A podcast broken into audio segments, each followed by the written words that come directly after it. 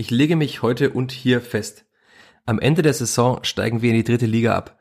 Diese Söldnertruppe hat nicht verstanden, wie Abstiegskampf funktioniert. Wir sprechen uns am Ende der Runde. Punkt.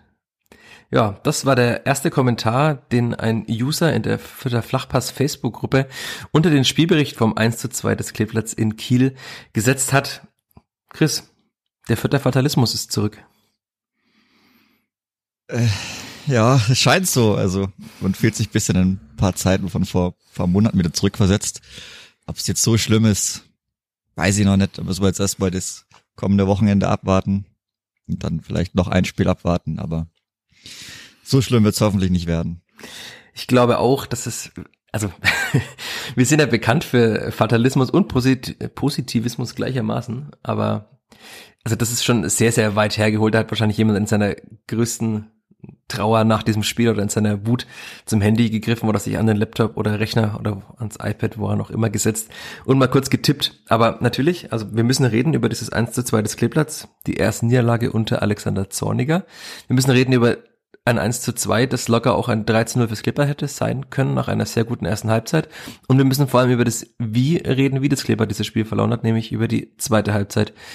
Ich würde sagen, äh, eineinhalb Minuten haben wir jetzt schon. Ich würde mal tippen, die halbe Stunde, die wir uns für die letzte Folge äh, vorgenommen hatten, werden wir auch diesmal locker reißen, weil es so viele Themen gibt. Und dann steht da ja auch noch ein Derby an und der Deadline Day steht auch noch an. Also, Chris, so viel und da atmen wir noch mal ganz kurz durch, bevor es losgeht. Wie ihr das kennt, nach dem Jingle und nach der Werbung. Bis gleich. Der vierte Flachpass wird präsentiert von der Sparkassen-App. Die macht dein Smartphone zur Sparkassenfiliale.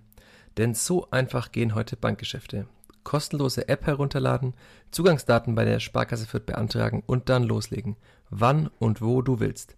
Übrigens, die Sparkassen-App ist Testsieger bei Stiftung Warentest und zwar in allen Kategorien.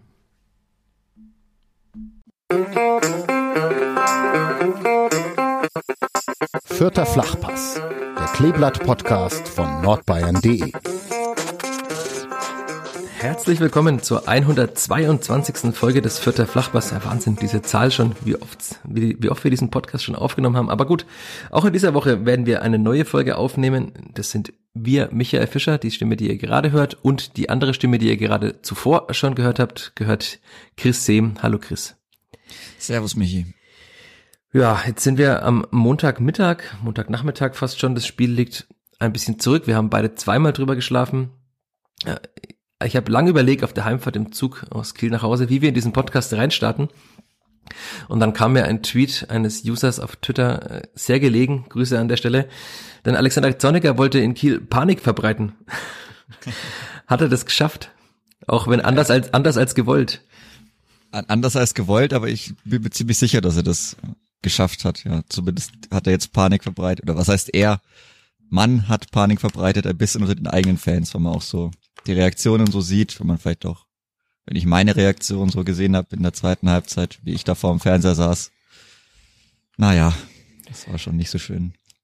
Hast du schon Panik oder sagst du, du warst einfach nur ein bisschen Nein. vielleicht desillusioniert, das ist der bessere Begriff?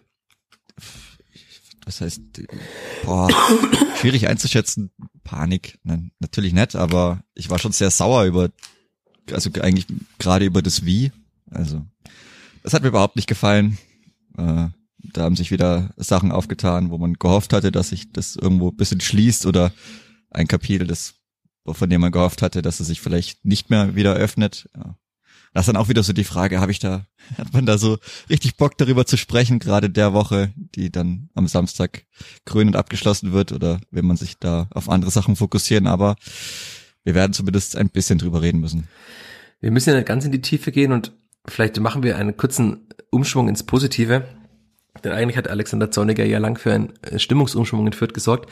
Dann sprechen wir doch einfach über die erste Halbzeit. Denn die war ja dann doch bis auf die Torausbeute eine ziemlich gute, auch wenn es schon kurz vor der Pause ja schon 1-1 hätte stehen können. Aber gehen wir ganz zurück, ähm, wie wir das an dieser Stelle ja gerne machen. Die Startaufstellung, sie war bis auf Sebastian Griesbeck, der für Gideon Jung erwartbar gespielt hat, weil Gideon Jung ja gar nicht mitspielen durfte, äh, die identische zum Testspiel gegen Blau-Weiß Linz. Hat dich das überrascht? Nach den Eindrücken des Testspiels hättest du jemand anderen in dieser Startelf gesehen? Ich nehme an, nicht. Nein, eigentlich nicht. Also die Stürmerposition war klar dann mit dem Rechtsverteidiger, so lange wie Asta gespielt hat, konnte man sich das schon auch denken, dass er dann äh, wieder von Beginn an spielt und alle anderen Positionen waren ja eh nicht zur Debatte, außer wenn sich da jetzt noch jemand verletzt. Also alles sehr erwartbar. Sehr erwartbar und dann ging es auch, wenn man jetzt positiv sein will, sehr erwartbar los. Denn die Spielvereinigung war wieder die bessere Mannschaft. Ich hatte auch in meinem äh, Nachbericht vom Spiel auch geschrieben, dass es 45 Minuten lang so aussah, als würde es einfach so weitergehen wie in der Hinrunde. Denn klar, man hat ganz kurz gebraucht, ein bisschen im Spiel zu finden und Kiel hatte auch ein, zwei Möglichkeiten, so nach einer Viertelstunde. Aber ansonsten war das ein, finde ich, wieder ziemlich guter Auftritt. Man hatte Chancen, auch wenn Amendo Sieb, der laut Bundesliga-Statistik die meisten Abschlüsse hatte, davon zweimal mit einem Kullerball aufs Tor geschossen hat nur und einmal, was Alexander Zorniger sehr hat äh, sauer werden lassen, einmal Branimir Gotha freistehend übersehen hat. Aber man hat sich auf jeden Fall Chancen herausgespielt. Eine sehr gute war zum Beispiel nach Astas äh, Flanke auf Sieb. Da, wenn, mit dem Glück der Hinrunde wäre der Ball eben zum 0-1 ins Tor gegangen, so nach 25 Minuten und alles wäre vielleicht anders gelaufen. Tja, aber am Ende sprechen wir halt dann darüber, dass nur ein Tor in der ersten Halbzeit gefallen ist, statt zwei oder drei, wie sich der Trainer gewünscht hätte. Und müssen wir vielleicht noch über Dixon Abiyama reden oder ist es jetzt überstrapaziert und wir sprechen einfach darüber, dass das Kleeblatt seine Tore nicht gemacht hat? Ja, ich, also.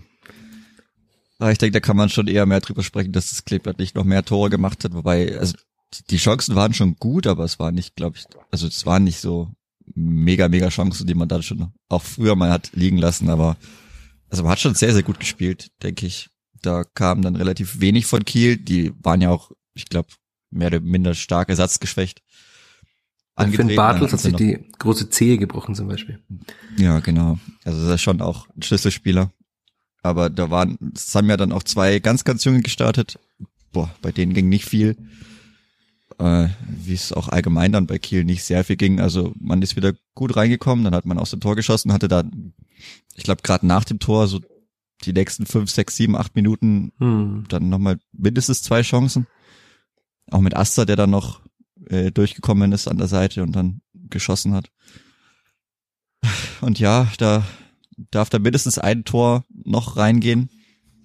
Es ist halt wieder nicht mehr als ein Tor geworden, wie auch in den Spielen zuvor. Also das ist dann schon wieder was. Ein Tor wird nicht immer reichen, wie man sieht. Also. Ja, das hat ja auch Branimir Gotha hat nach dem Spiel gesagt, wer zwei Tore kassiert, da kommen wir gleich noch drauf, der tut sich schwer, ein Spiel zu gewinnen. Ich würde sagen, der HSV hat zum Beispiel auch zwei Tore kassiert am Sonntag gegen Braunschweig. Wenn man halt vier schießt, dann ist es, das ist ja auch der, die vierte Regel im Aufstiegsjahr, wenn man Eben, jedes, ja, immer zwei Tore kassiert, aber immer drei oder vier schießt oder meistens, dann spielt, also wenn man zwei schießt, spielt, spielt man zumindest unentschieden und wenn man drei oder vier schießt, gewinnt man meistens auch aber das Klippert in diesem Jahr schießt eher selten so viele Tore. Also ja, in der Vorbereitung haben sie es ab und zu mal getan. Sie haben ja Pendixspor 3-0 besiegt, haben gegen Hoffenheim dreimal getroffen, aber auch über 120 Minuten. Und ja, das, das sind wir wieder bei dem Thema. Ich hatte ja, vielleicht hat es mancher gesehen, äh, in der, also vor dem Spiel nochmal so eine Rückschau, äh, eine Vorschau auf die äh, Rückserie gemacht und was noch besser werden muss beim Kleeblatt, wo, wo, wo uns noch hakt, dann hatte ich mir genau eben dieses Thema, die Chancenverwertung rausgepickt, denn das war, hat man in der Vorbereitung schon gesehen. Wir hatten es auch beim Testspiel gegen Linz gesehen, mit Tobias Raschel, wie er alleine aufs Tor läuft und drüber schießt.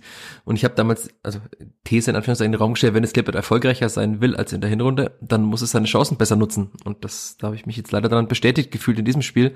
Denn wenn es zur Pause 2 oder 3-0 steht, was verdient gewesen wäre nach diesem Spielverlauf, dann hätte das Clippert, würde ich jetzt einfach mich auch mal festlegen, nicht verloren. Aber so kam dann eben leider alles anders und man muss sagen, irgendworan fehlt's noch an der Chancenverwertung. Man kann nicht sagen, woran. Also wenn halt ein Rechtsverteidiger allein vorm Tor steht, ist die Wahrscheinlichkeit vielleicht nicht immer so hoch, dass er ein Tor schießt, vom spitzen Winkel, aber also, ja.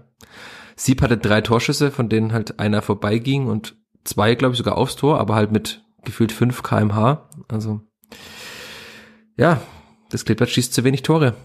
Das ist eine Diskussion, die die Kollegen des äh, Club-Podcasts Kadepp auch führen, weil der Club ja noch viel weniger Tore schießt, obwohl er ja dreimal so viele Stürmer hat wie die Spielvereinigung. Also offenbar ist das ein fränkisches Problem, dieses Tore schießen, was jetzt nicht dafür, dafür sorgen wird, dass das Derby vielleicht 4 zu 4 ausgeht, würde ich jetzt mal mich mit der letzten These festlegen.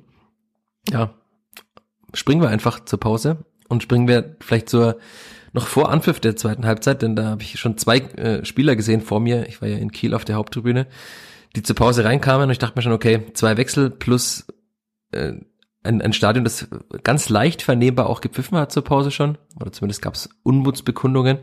Ja, und dann kam halt, natürlich kommt Kiel dann mit mehr Wucht raus, das ist ja klar, das macht fast jede Mannschaft der zweiten Liga, wenn sie zurückliegt zur Pause. Und dann kam diese Flanke, Flanke ja, von Fabian Rehse. Eigentlich war ja die Ecke, ja, die dazu führte, schon geklärt. Die Flanke ging ins Nichts.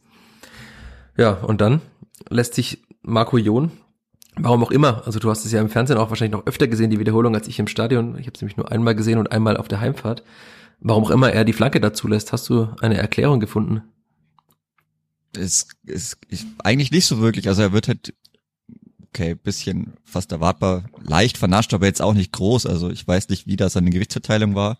Aber normalerweise kennt man es ja, schnell da das Bein raus, um zumindest versuch, also zu versuchen, den, die Flanke zu blocken. Aber er geht ja gar nicht mehr hin. Also weder schiebt er seine Hüfte raus, noch halt, also eigentlich muss er das Bein rausschwingen. Ja. Und er war ja auch trotzdem noch nah genug dran, also kann schon gut sein, dass er den noch zur Ecke dann blockt. Aber ich weiß nicht, er stand dann nur noch da und hat irgendwie nichts mehr gemacht und dann, das hat mich schon aufgeregt. Also im Live-Bild habe ich schon gedacht, okay, was war das denn jetzt? Und dann geht er direkt rein, da habe ich gedacht, na, wunderbar, 50 Sekunden, gleich auf die Uhr geschaut. Das beginnt ja wieder gut. Wobei das ja dann auch nicht mal ganz so schlimm sein muss, weil wenn man bedenkt, wie es dann in, in Darmstadt war, da, da war es ja auch so, also klar, in der ersten Halbzeit, aber da hat man auch klein auf den Deckel bekommen. Und da hat man dann aber anders reagiert, so. Oder überhaupt reagiert und das dann nicht über sich ergehen lassen. Ja, also ich habe Branimir Gotha mehrmals darauf angesprochen, weil der nach einem Spiel in der Mixzone zum Interview war, wie nach Niederlagen ja oft äh, Branimir Gotha versuchen muss, die zu erklären. Das ist natürlich ein sehr undankbarer Job, wenn man das meistens nur nach Niederlagen tun muss. Und bei Siegen kommen dann immer die anderen, die strahlen dürfen. Aber er hat mehrmals über eine Unruhe gesprochen. Eine gewisse Unruhe, die aufgekommen ist. Er hat, glaube ich, drei, vier Mal dieses Wort erwähnt.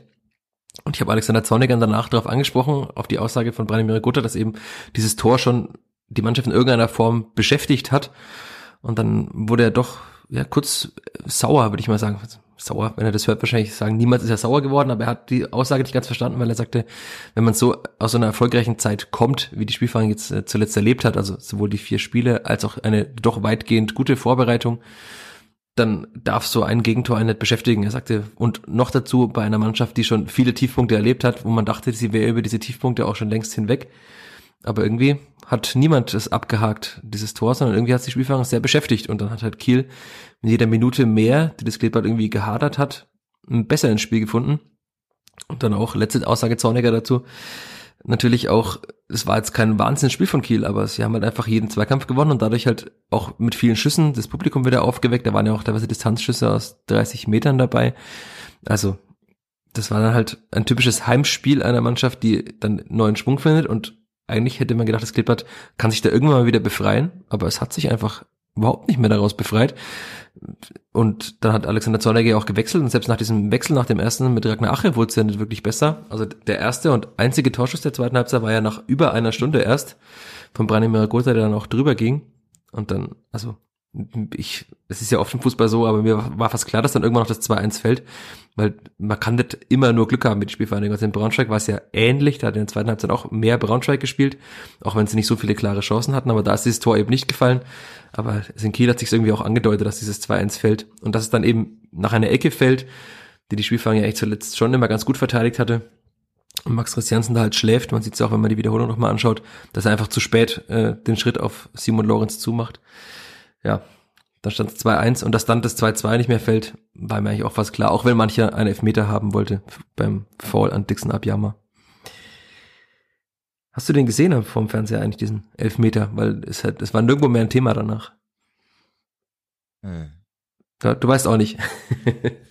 also ich weiß nur, dass, äh, dass Gotha einmal zurückgepfiffen wurde, was nie im Leben ein Foul war. Also nee. man so gut gepresst hatte im, da waren wie vier Schwarze gegen dann, wie haben die gespielt? In Weiß, in Blau. Weiß, Blau, Rot, ja. Das war, also, das war eine absolute Frechheit da, Foul zu entscheiden. Vor allem mit dem VR noch im Hintergrund. Also, den abzupfeifen, war ich jetzt auch nicht so glücklich drüber.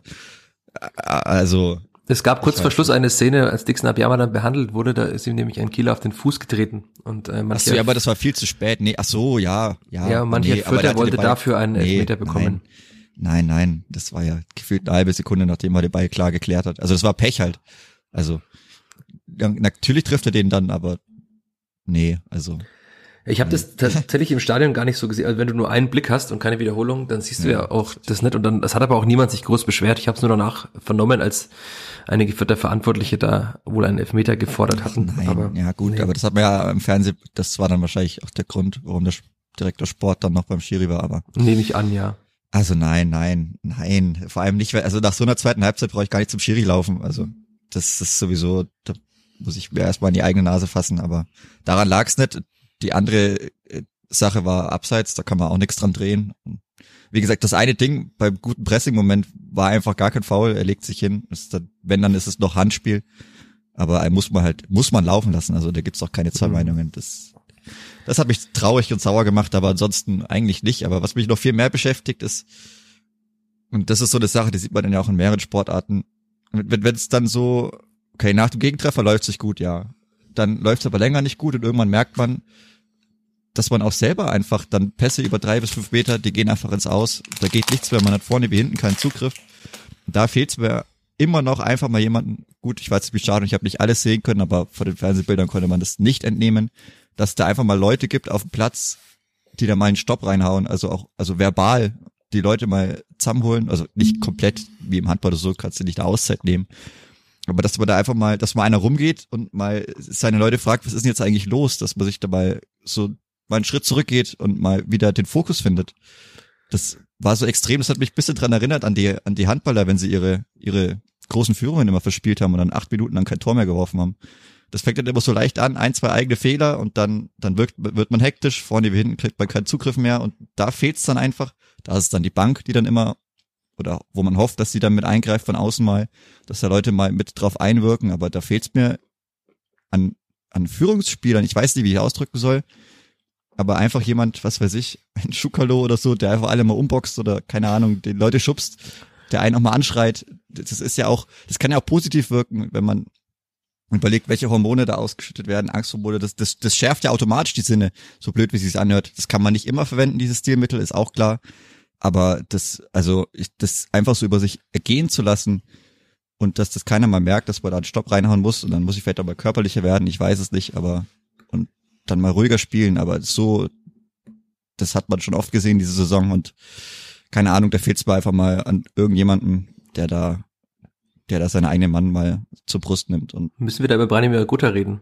Ich weiß nicht, für ihn da vorne ist es schwierig und er ist jetzt auch nicht so, vielleicht unbedingt der Typ dafür, aber das ist dann auch so, muss ja nicht einer sein, aber dass, dass da mal jemand so, ich weiß nicht, bisschen, was heißt von außen drauf schaut, aber das muss man irgendwie mal mitbekommen, dass es nicht so gut läuft oder dann vielleicht auch die Bank, die da mal geschlossen mit aufspringt und pusht oder mal von außen versucht mit einzuwirken, so, ey Jungs, ihr müsst mal ein bisschen einen anderen Ansatz verfolgen, weil so läuft's garantiert nicht und wenn ich dann noch hektischer spiele oder was weiß ich, also keine Ahnung, das fehlt mir irgendwie und das hat mir auch in diesem Spiel extrem gefehlt, weil da hast du so ewig lange Phasen oder gefühlt in der Viertelstunde, wo einfach nichts mehr geht, dann waren 15 Minuten wieder ganz okay und dann war ging wieder nichts. Also eine Aber Viertelstunde okay spielen, ja.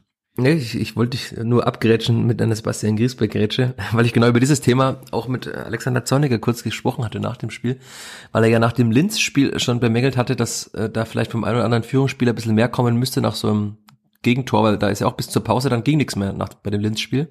Und er sagte, das, das Spiel dürfe nicht einfach so dahin plätschern und man macht einfach nichts dagegen, gegen den Rückstand.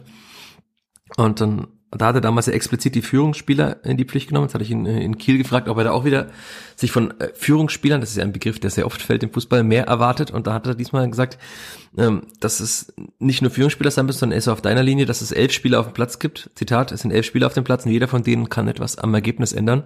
Niemand, der draußen sitzt, kann es tun.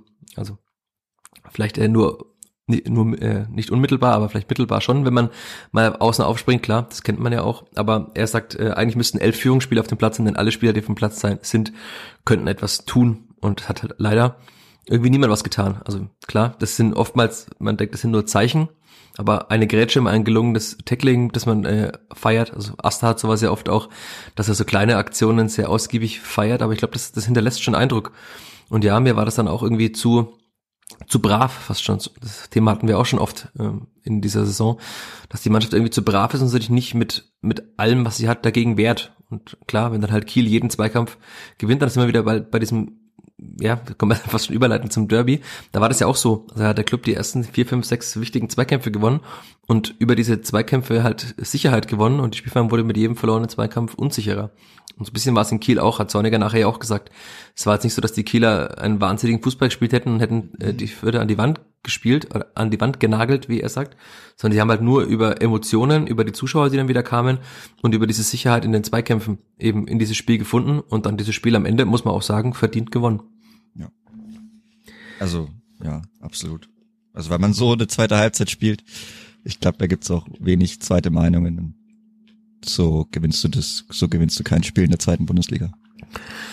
Kein Spielgewinn in der zweiten Bundesliga. Jetzt sind wir wieder an dem Punkt angekommen. es ist, äh, war so schön lange her, dass man über so negative Dinge sprechen musste.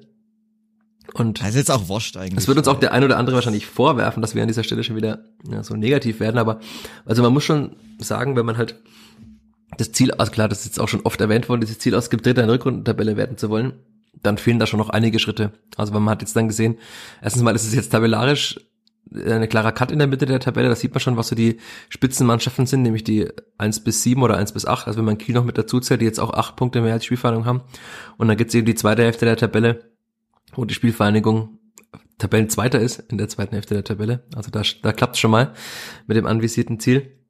Aber da muss schon noch einiges passieren an Schritten. Also man muss Standards wieder besser verteidigen. Man muss sich vielleicht mal wieder Tore herausspielen. Also weil die letzten zwei Tore sind dann nach Standards gefallen. Also in Darmstadt und ähm, jetzt in Kiel. Also das letzte herausgespielte Tor muss dann gegen den HSV gewesen sein. Klar, die Chancen erspielt man sich, aber man muss auch aus dem Spiel raus mal wieder ein Tor schießen. Man muss vor allem mehr Tore schießen. Also es gibt schon noch einige Schritte zu gehen, aber klar, die Saison ist noch sehr lang, 16 Spiele noch. Es ist nicht viel passiert, es geht bei das einen Platz abgerutscht, nämlich auf den 11. Der FC St. Pauli ist mit einem besseren Torverhältnis jetzt davor. Aber äh, das ist ja so eng da unten, das ist äh, Chance und Fluch zugleich. Aber wenn man mit einem ganz guten Torverhältnis und ein paar Punkten mehr als die anderen dasteht, dann wird man auch nicht so schnell abrutschen. Denn ich, es ist schon mathematisch schwierig, dass alle acht oder alle sieben, die hinter einem stehen, noch gewinnen jedes Spiel.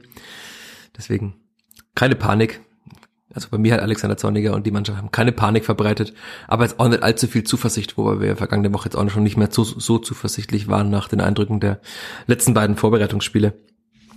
Ja, da muss halt jetzt ganz einfach eine Reaktion kommen. Also so, wenn es weitergeht, ich denke, das ist auch jedem bewusst, dann wird's nix. Also es geht halt immer nur ums Wie. Wie gesagt, ich habe ja kein Problem damit, ein Spiel zu verlieren. Gehört ganz normal mit dazu, aber kommt halt drauf, immer drauf an, wie ich's verliere und wie ich halt, ich kann ja auch dann immer noch beide Mannschaften super Spiel machen, habe ich kein Problem damit, das zu verlieren. Dass man nicht immer groß an aufspielt, ist auch klar, aber man muss halt dann nicht immer in solche tiefen Tiefs reinrutschen. Das ist so ein bisschen was. Also ja, da ist dann auch ein bisschen Konstanz auch gefragt. Da muss man halt jetzt schauen, was jetzt im ersten Heimspiel passiert, weil das wird sehr, sehr wichtig sein. Und da ist dann halt auch wurscht, was jetzt passiert ist, weil das muss man sowieso ausklammern. Aber so kann man ganz sicher nicht nochmal auftreten.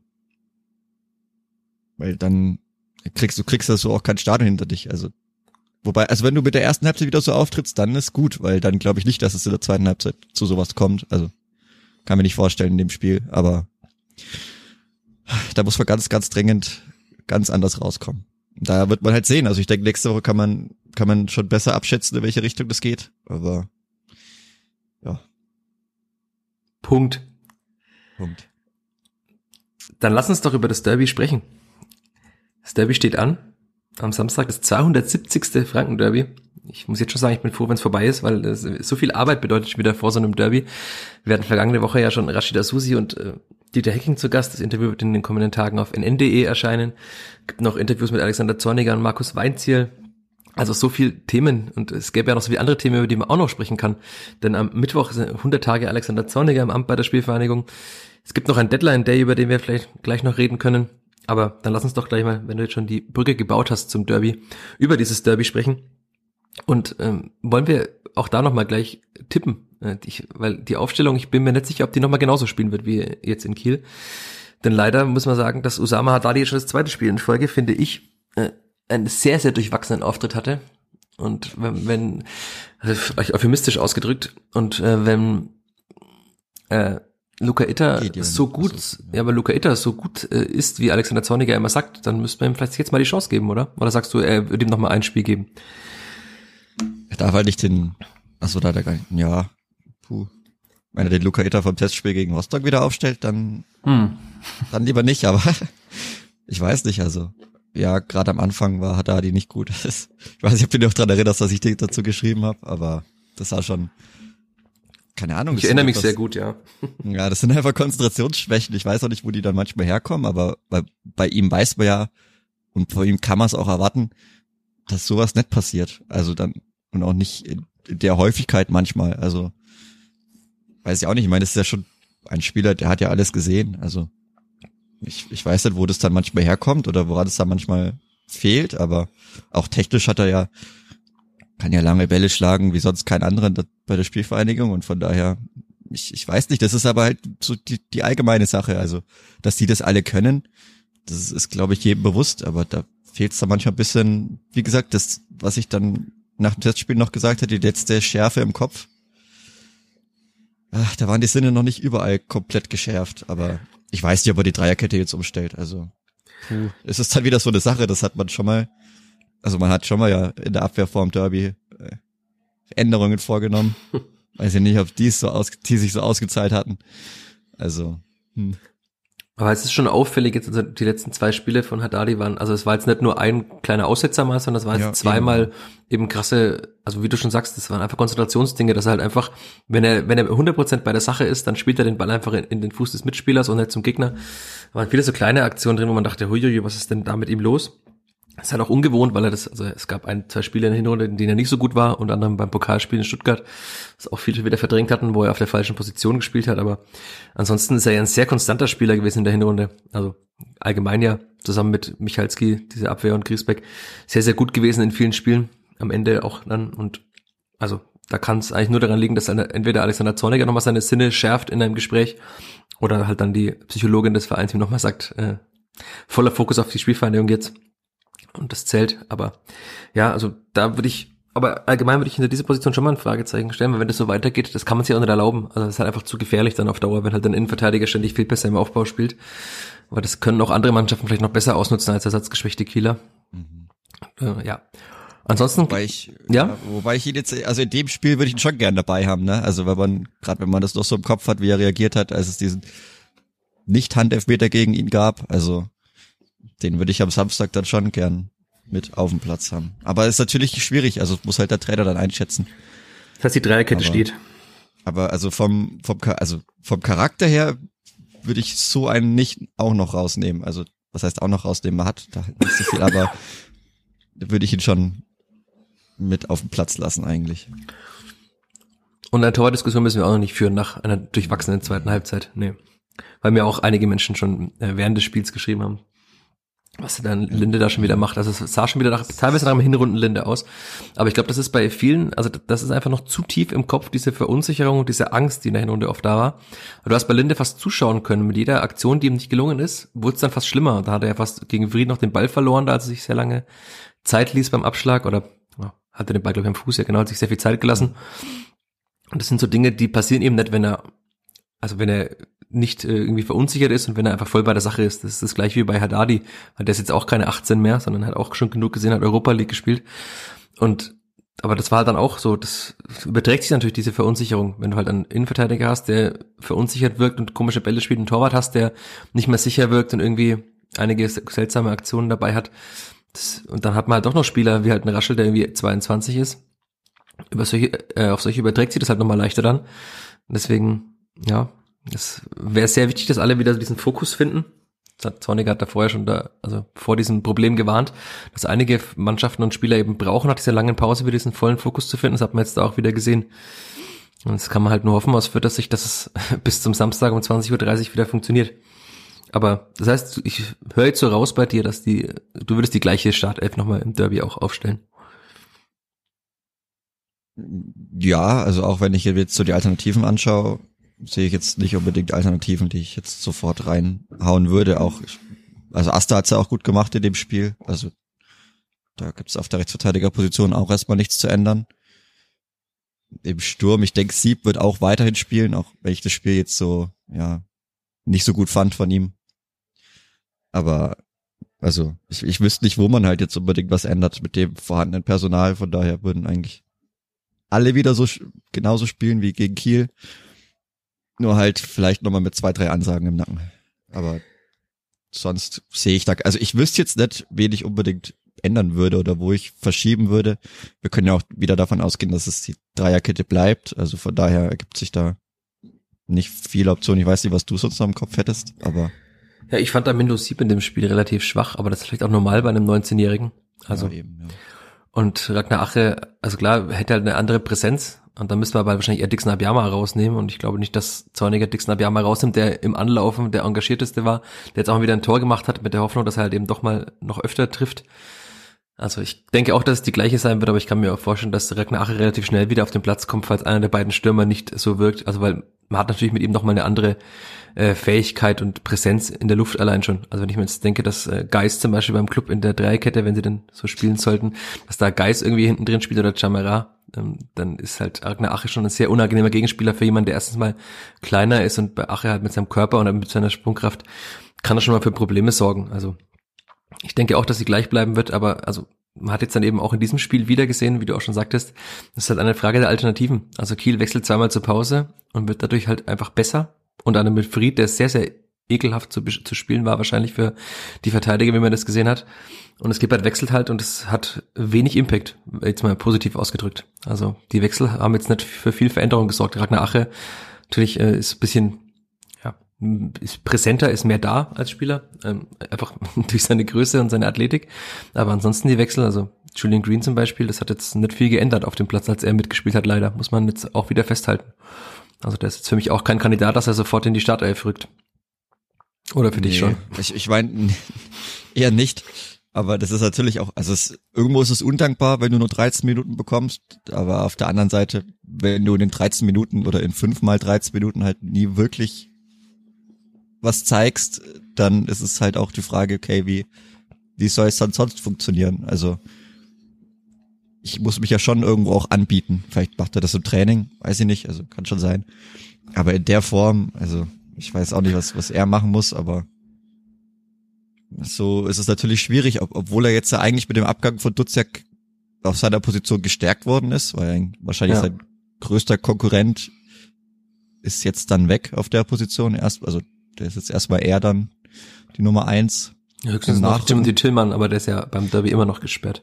Ja, wo, wobei der auch, das ist halt die Frage, ob man den wieder als Zehner bringt oder ob er dann eher so die Raschelposition übernehmen genau. würde wahrscheinlich. Aber er hat ja auch schon als Zehner gespielt. Ja, aber also ich sag mal nominell, wie man das so gerne ausdrückt, ist dann wahrscheinlich erstmal Julian Green an der Reihe. Aber puh, also wie, bei ihm hofft man ja einfach, weil man hat ihn ja schon jetzt auch lange im Verein. Das ist ja einfach auch so, so eine schöne Geschichte, dass man da dann doch so einen Spieler auch länger halten kann. Er hat jetzt weit über bestimmt 100 oder 150 Spiele wird da haben. Sehr fünf, viele, ja. Fünf Jahre dann bald. Also auch mit der Geschichte aus Heidenheim und mit die Leistung, die er am Aufstiegssaal gezeigt hat, war natürlich keiner dabei, ist halt blöd, aber aber ansonsten war er halt auch am Anfang schon immer Leistungsträger oder jemand, von dem man viel erwartet hat und der Abfall ist natürlich, also das tut einem einfach auch weh. Also man, man hofft und hofft und hofft, aber. Aber ist es ein Abfall oder ist es einfach mittlerweile auf einem, einem beständigen Niveau? Weil es gab ja, also in der Vorbereitung hat er teilweise also gute Spiele gehabt. Im, Im, großen Bild ein, ein Im, Abfall, aber ja. im kleinen Bild ist es leider das beständige Niveau, wo er eben ja. nicht mehr rauskommt momentan. Also er hatte in, tatsächlich in Ingolstadt hat er ein gutes Spiel gemacht, hat Zorniger es auch gelobt, als er da auf der 10 gespielt hat. Aber da muss man einfach mal den Gegner sehen. Also das ist, man denkt immer, es ist eine Liga Unterschied und es ist eine Spitzenmannschaft der dritten Liga gegen einen, naja, sagen wir mal aus der zweiten Tabellenhälfte der zweiten Bundesliga. Aber der Unterschied ist immer noch groß. Also das, das ist leider so. Und da war er wieder sehr gut. Und jetzt hat man halt im Spiel wieder gesehen, da kam eine Flanke, die ist auf der anderen Seite ins Ausgegangen zum Beispiel. Und muss, am Ende muss man halt sagen, Kiel ist durch die Einwechslung besser geworden. Die Spielverhandlung ist es leider nicht geworden in diesem Spiel. Und was, wir können natürlich noch einiges über das Derby reden, aber das ist natürlich auch die Frage, du hast Dutz ja jetzt schon angesprochen, ob wir noch über den Deadline Day sprechen müssen oder verquicken wir beides sogar, weil es ist ja beides noch in den nächsten Stunden und das Derby ist halt in den nächsten Tagen. Weil, also, dass man da noch einen Spieler braucht, ich finde, das ist offensichtlich, aber so offensichtlich sieht's entweder Rasche Susi nicht oder es ist so schwer, jemanden zu, davon zu begeistern, nach Fürth zu kommen. Das ist, das ist die Frage gerade. Also, letzteres kann ich mir nicht vorstellen. Also das wäre, das wäre, dann, dann hätten wir, hätte man auch große Probleme. Also das ho hoffe ich nicht, dass das der Fall ist. Aber ich weiß nicht. Also ja, man merkt halt in Alternativen. Also da passiert halt nicht viel von der Bank und das ist jetzt auch schon länger so. Da muss man dann schon irgendwo schauen, auch oder beziehungsweise was macht man dann mit Spielern, die auch erst in der 88. Minute kommen? Seufert, Polulu, das ist ja auch schon ein Thema, was dann länger offen ist. Dass man für die vielleicht nichts findet, kann ich mir auch gut vorstellen. Bei Nils Seufert, der angeblich äh, es sehr gut gemacht habe im Training, hat Alexander Zorniger in der PK gesagt. Aber man sieht halt auch bei ihm in der zweiten Liga, wenn es dann Jahre auch gut macht nix, im Training, ja. das ist dann halt blöd. Also er war ja auch letztes Jahr in Sandhausen, da hat er dann am Ende mehr gespielt, aber er hat dann auch mehr gespielt, als Sandhausen nicht mehr so gut war. Das war ein bisschen lustig, aber äh, puh, also irgendwie schafft das ja doch nicht so richtig ran. Ich fand ihn auch in Testspielen ganz okay, also man sieht halt schon immer seine Technik, aber es scheint ja doch nicht für mehr zu reichen. Leider nicht, ja. Hinter Julian Green und ich, ich weiß es nicht, bei Afimiko Polulus ja auch schwierig, das haben wir auch schon ein paar Mal durchgemacht. Ach, weiß nicht, also gerade im Sturm ist schon noch einiges an Ladehemmung. Jetzt muss man auch überlegen, mit Rogota, ich weiß nicht wie viele, 18 Spiele jetzt, sechs Tore, ist jetzt auch nicht brutal viel. Also, Na, jedes dritte halt jetzt dann, ne? Jedes dritte Spiel. Ja, also ein, statistisch. Ein Tor, zwei Assists, also schon, also für die Klasse an Spieler, die er eigentlich ist, weiß ich nicht, ob das genügend ist. Also nee, ist bei weitem nicht genügend. Auch mit ja. zwei Assists, also kann schon, ja, also ist es auch nicht seine Saison unbedingt. Und es weiß halt, war das sein letztes Tor jetzt war. Ich glaube, er ist schon länger auf den sechs Toren, aber ja, oder Zorniger auf jeden Fall nicht. Ja, er hat den Heidenheim getroffen. Das hast du doch schon wieder oh, gleich verdrängt. Das war sein letztes Tor unter dem Trainer Rainer Wiedmeier. Wobei ich da immer noch, das ist eine, eine ungeklärte Frage, also diese, dass die Mannschaft in Heidenheim in der zweiten Hälfte mit der Zorniger Formation gespielt hat. Ich weiß nicht, ob das ein Anruf unter Kumpels in der Halbzeit passiert ist. Das müssen wir irgendwann mal noch klären. Aber es war zumindest unter Rainer Wiedmeier, da hat er zum letzten Mal getroffen. Aber ja, er hat ja auch in einem Spiel doppelt getroffen in Düsseldorf. Also das Tor.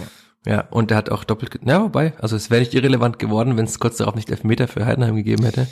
Gut, Aber trotzdem, also ja, er, er, hat jetzt dann halt auch schon wieder fünf Spiele nicht getroffen. Da wird Alexander Zorniger auch böse werden, wenn ich wieder die, die Zeit zähle, die ein Stürmer nicht getroffen hat, wie bei Dixon Abiyama. Aber klar. Weil er Zehner ist, ne? Also.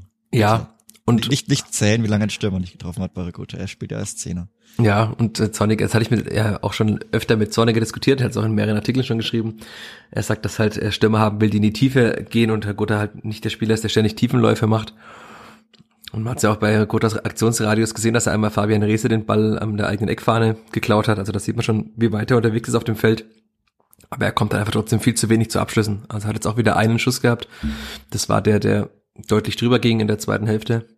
Einmal wurde er übersehen von äh, Amin Nusib, als er frei stand, hat er sich auch ziemlich geärgert drüber, aber ansonsten, er kommt dann einfach, das hatten wir ja auch schon oft, das müssen wir dann noch äh, in aller Breite diskutieren, aber er kommt einfach nicht in diese Abschlusssituation mehr. Und dann ist es ja doch klar, wenn man halt, äh, es gab ja Spiele, in denen er gar nicht geschossen hat, wenn man einmal oder gar nicht aufs Tor schießt, dann ist es halt auch schwierig, recht viele Tore zu erzielen. Und wenn man dann noch Stürmer hat, die nicht oft treffen und Mittelfeldspieler hat, die auch nicht treffen, ja, dann wird es irgendwann schwierig. Dann sind wir halt wieder bei Damir Michalski, der seinen nächsten Assist gesammelt hat mit einem Kopfball. Gut, andere Torhüter halten den Ball einfach fest.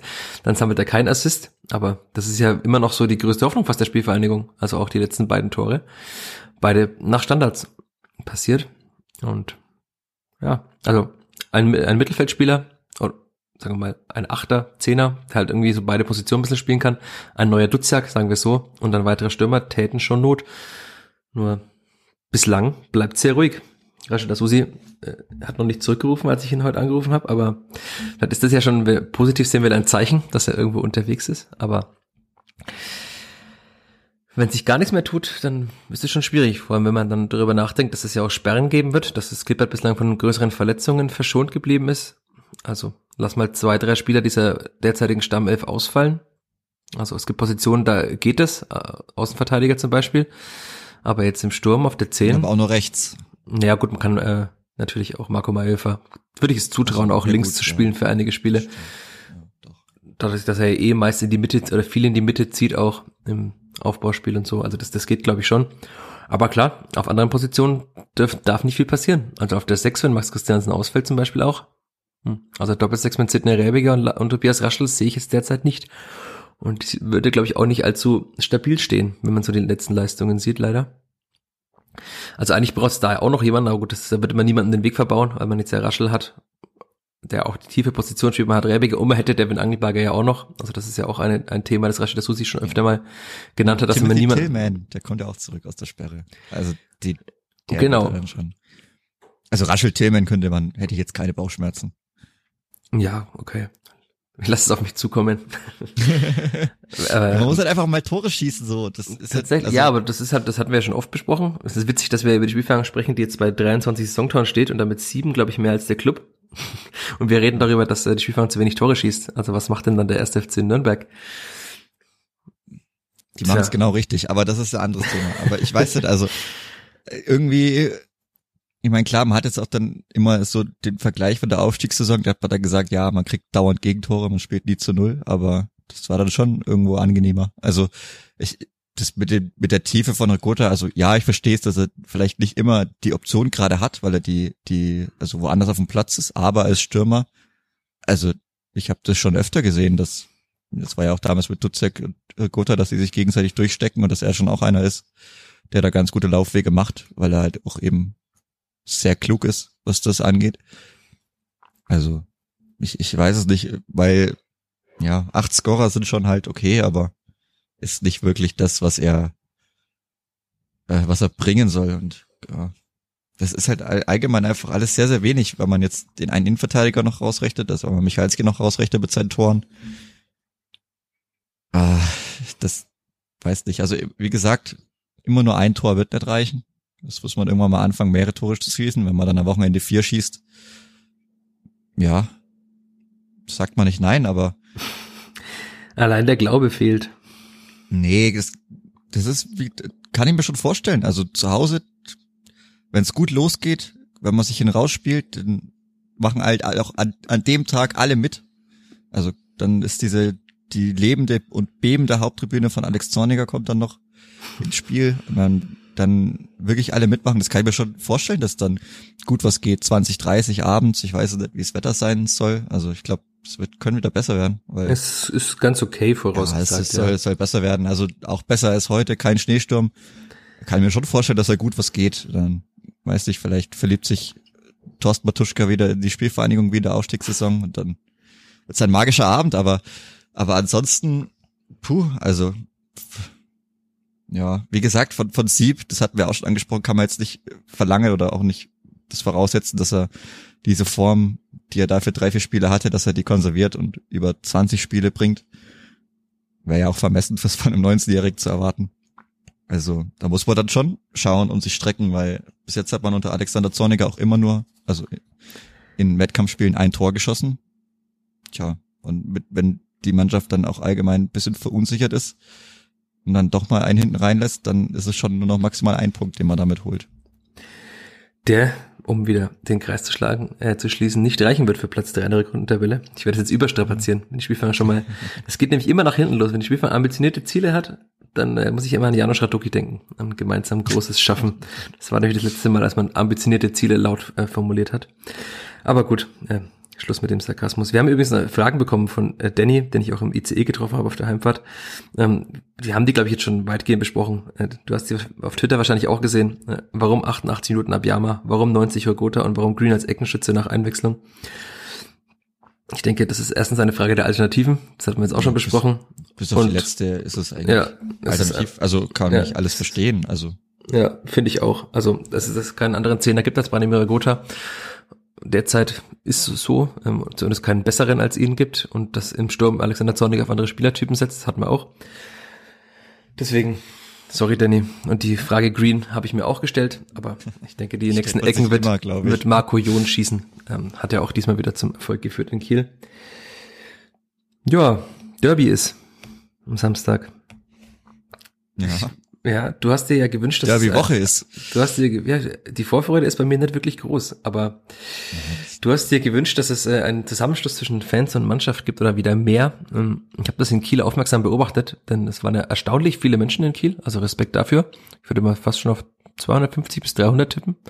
Kann natürlich sein, dass es täuscht durch viele Fahnen, die wieder da waren, aber äh, es sah ganz gut aus, der Block sogar, hat man auch einige Male auch ganz gut vernommen und nach dem Spiel sind die Spieler zum Gästeblock und man hat, also zumindest hat man aufmerksam, wenn man es verfolgt hat, gesehen, dass äh, die Spieler versucht wurden einzuschwören auf dieses Derby. Und auch da fand ich halt wieder so überhaupt keine Bindung. Also das war schon offensichtlich, dass es da halt durch diese, natürlich die vielen Vorfälle der Hinrunde und halt auch jetzt die lange Pause, die Distanz, die man aufgebaut hat, keine Bindung zwischen Fans und Mannschaft wirklich gibt. Und gefühlt gab es so paar, ein bisschen Applaus und eine kurze Ansage aus dem Block und dann sind die Spieler sofort wieder weg. Also wenn sich jemand erhofft hat, irgendwie in Derby-Stimmung zu kommen oder dass die Spieler in Derby-Stimmung kommen, klar, ja, nach dem Sieg wäre es wahrscheinlich einfacher gewesen, weil die Spieler natürlich sehr geknickt waren, hat man auf den Fotos auch gesehen, in, in ihren Gesichtern. Aber also, das hat schon ein bisschen, zumindest für mich so die Hinrunden-Vibes vom Derby gehabt, ähm, als es auch so, so gar keine Bindung gab und auch die Fans versucht haben, die Mannschaft heiß zu machen und sie mit zwei ab, zwei kurzen Klatschern wieder weg ist. Ich hoffe, dass es am Samstag anders wird, also was ansonsten ähm, kann ich mir schwer vorstellen, dass man in so einen richtigen Derby-Modus kommt. Weil, dann also, verliert man auch. Das sei, ja, also, das kann ich mir auch gut das, vorstellen. Wenn das nicht stimmt, dann, also du brauchst du nicht Derby spielen, wenn, weil die anderen, da hat man gesehen, dass das klappt. Und also wenn du das nicht hinkriegst, das ist ja auch so eine Sache. Also klar ist irgendwo ein Duell fußballerisch, aber da geht's um so viel mehr und da geht's einfach nur drum, das zu verstehen, um was es geht, um was es für alle geht, um was es auf dem Schulhof geht, um was es beim Kartenspiel bei den Senioren geht. Da geht's um so viel mehr und entweder ich check das oder ich check das nicht. Und wenn ich es nicht check, dann habe ich schon verloren. Es ist ganz einfach, weil es ist egal, wie du sportlich da davor abschließt. Das hat man auch 2018 gesehen. Ich glaube, da ist man ohne, ohne Auswärtssieg nach Nürnberg gefahren. Im April oder so. Boah, du hast ein, ein jüngeres Hirn als ich, da geht es noch eher. Das war in der, also in der, in der Heidenheim-Saison. Ich will nicht, ah. das war kein, in der Fast-Abstiegssaison, müsste ich meinen. Also da war man ja auch Dritter der Heimtabelle und die letzte der Auswärtstabelle, also könnte schon sein. Ich hatte sowas im Kopf. Und da hat man halt eben gezeigt, wie es funktioniert. Und das ist halt eben, das, da ist jetzt wurscht, wie das in Kiel abgelaufen ist, wie das sportlich gerade läuft. Da geht's um so viele andere Sachen, da geht's einfach drum, dass alle, die da in Weiß-Grün kommen oder auch wie auch immer, aber dass jeder, der dabei ist, dass einfach jeder alles gibt, egal ob das im Innenraum ist oder auf den Tribünen, da, da muss es einfach passen. Und wenn das passt, dann wird es auch gut ausgehen. Aber wenn es dann wieder so ist wie beim Hinspiel, das ist eigentlich für mich gar keine Option, weil das darf es nicht geben. Das steht dann gegen alles, also warum ich oder warum man so oft zum Fußball geht. Ich hoffe, dass das sowas einfach nie wieder passiert. Ich will nicht, dass so ein Tag wie im Sommer da nochmal kommt. Das kann ich mir auch, will ich mir nicht vorstellen, kann ich mir nicht vorstellen, möchte ich mir nicht vorstellen. Und das, das muss einfach besser laufen. Das muss schon einige Minuten vor Anpfiff besser laufen. Ich hoffe, dass es besser läuft. Ich hoffe, dass es alle verstehen. Ich weiß, dass es der Trainer verstanden hat.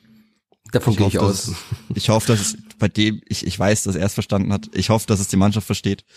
Ich hoffe, dass es in deine Köpfe reingeht. Eigentlich muss es da auch jeder verstehen, weil, also ich kann nicht verstehen, wie man es nicht versteht, weil die waren ja auch alle mal jung, die waren alle mal Kinder und hatten in ihren Vereinen Derbys oder in ihrer Stadt oder in, auf dem Pausenhof oder die sind dann freitags von der Schule nach Hause gegangen, haben den anderen noch einen Spruch gedrückt, wie es halt so ist. Aber, also, man, man kann da nicht wieder so auftreten wie im Hinspiel und das, das, ich, ich kann es mir nicht vorstellen. Ich möchte ich möchte es mir einfach nicht vorstellen. Und deswegen ist das für mich gar keine Option eigentlich. Genauso wie es Verlieren keine Option ist, weil das ja, Option. Ja, das ist natürlich jetzt dann schon ein, ein sehr spannendes Derby. Also ich glaube, beide Vereine hätten gern darauf verzichtet, dass man mit einer Niederlage im Derby eigentlich dann schon wieder für sehr, sehr schlechte Stimmung in der eigenen Stadt sorgt. Ich kann mir vorstellen, dass die Panik beim Club, wenn wir da beim Thema Panik verbreiten sind, eine Niederlage noch mal größer wäre. Also weil der erste FC Nürnberg hat jetzt ja auch gegen den FC St. Pauli verloren, der bislang kein einziges Auswärtsspiel gewonnen hatte. Also ja, jede Serie endet, aber der sogenannte FCSP ist jetzt auch keine Auswärtsmacht. Klar, Spielfang hat auch nur unentschieden gespielt gegen St. Pauli in der Hinrunde, aber also, wenn, wenn der Club dieses Derby verlieren sollte, das möchte ich wahrscheinlich lieber nicht erleben als Clubspieler, der ich niemals werden würde, allein schon auf mein, aufgrund meiner begrenzten fußballerischen Fähigkeiten. Aber auch wenn die Spielfang verliert, also dann hat man einfach den Jahresauftrag gründlich versaut. Dann spielt man beim KSC, was jetzt auch kein leichtes Spiel wird, auswärts. Und dann ist schon wieder fast schon wieder dieses Gewinnen müssen da. Also das ist, es ist bitter. Deswegen, ähm, es ist für beide fast Zwang, dieses Spiel zu gewinnen. Äh, allein schon, weil es ein Derby ist, aber auch aufgrund der tabellarischen Situation. Und ich habe eigentlich keine Lust in der nächsten Woche, also in einer Woche zur gleichen Zeit mit dir darüber zu sprechen, dass äh, das Clipper ein Derby verloren hat und dass dann vielleicht äh, noch mehr die Probleme gesehen hat. Also da hoffe ich lieber, dass wir Podcast aufnehmen können wie zwischen dem 25. Oktober und äh, 13. November. Da, da war die Spielfang sehr erfolgreich Da hat das Podcast mehr Spaß gemacht, da hat das Fußballschauen mehr Spaß gemacht. Und ich möchte noch wieder zehn Niederlagen erklären müssen und mit Spielern sprechen müssen, die sehr schlecht gelaunt sind. Deswegen hoffen wir, dass das ein kleiner Ausrutscher war. Der dritte Warnschuss, Sonniger sagte, es waren zwei Warnschüsse zuvor. Dieses Spiel war kein Warnschuss mehr. Aber sagen wir, es war der dritte Warnschuss. Was passiert, wenn man nicht äh, voll bei der Sache ist? Und dann hoffen wir, dass wir kommende Woche über was Schönes sprechen können. Da spricht sich ja auch leichter. Und dann würde ich sagen, machen wir heute Schluss. 50 Minuten reichen. Fünf Minuten Nachspielzeit schon drin. Danke dir, Chris. Ich habe auch zu danken. Ja, ich hoffe jetzt, ich hoffe einfach drauf, zwei, drei schnelle Grätschen, eine gute Chance um in den ersten fünf bis zehn Minuten und dann geht es von ganz allein. Ja, das hoffe ich, ich kann das auch anschauen, weil der Kollege Fadi Keblavi, Grüße an der Stelle, äh, den Spielbericht schreibt für Nordbayern.de. Das heißt, ich kann mal eine Halbzeit lang wirklich einfach nur Fußball schauen. Es ist ganz ungewohnt, wenn man keinen Spielbericht schreiben muss direkt. Danke an der Stelle, dass ich entspannt Fußball schauen kann. Hoffe ich auch mal, wenn ich schon Fußball schauen darf, dass es ein schönes Spiel wird, wenn ich mir das wünschen darf. Und dann hören wir uns in der kommenden Woche. Bleibt gesund, bleibt brav und bis bald. Ade. Ciao, ciao. Mehr bei uns im Netz auf nordbayern.de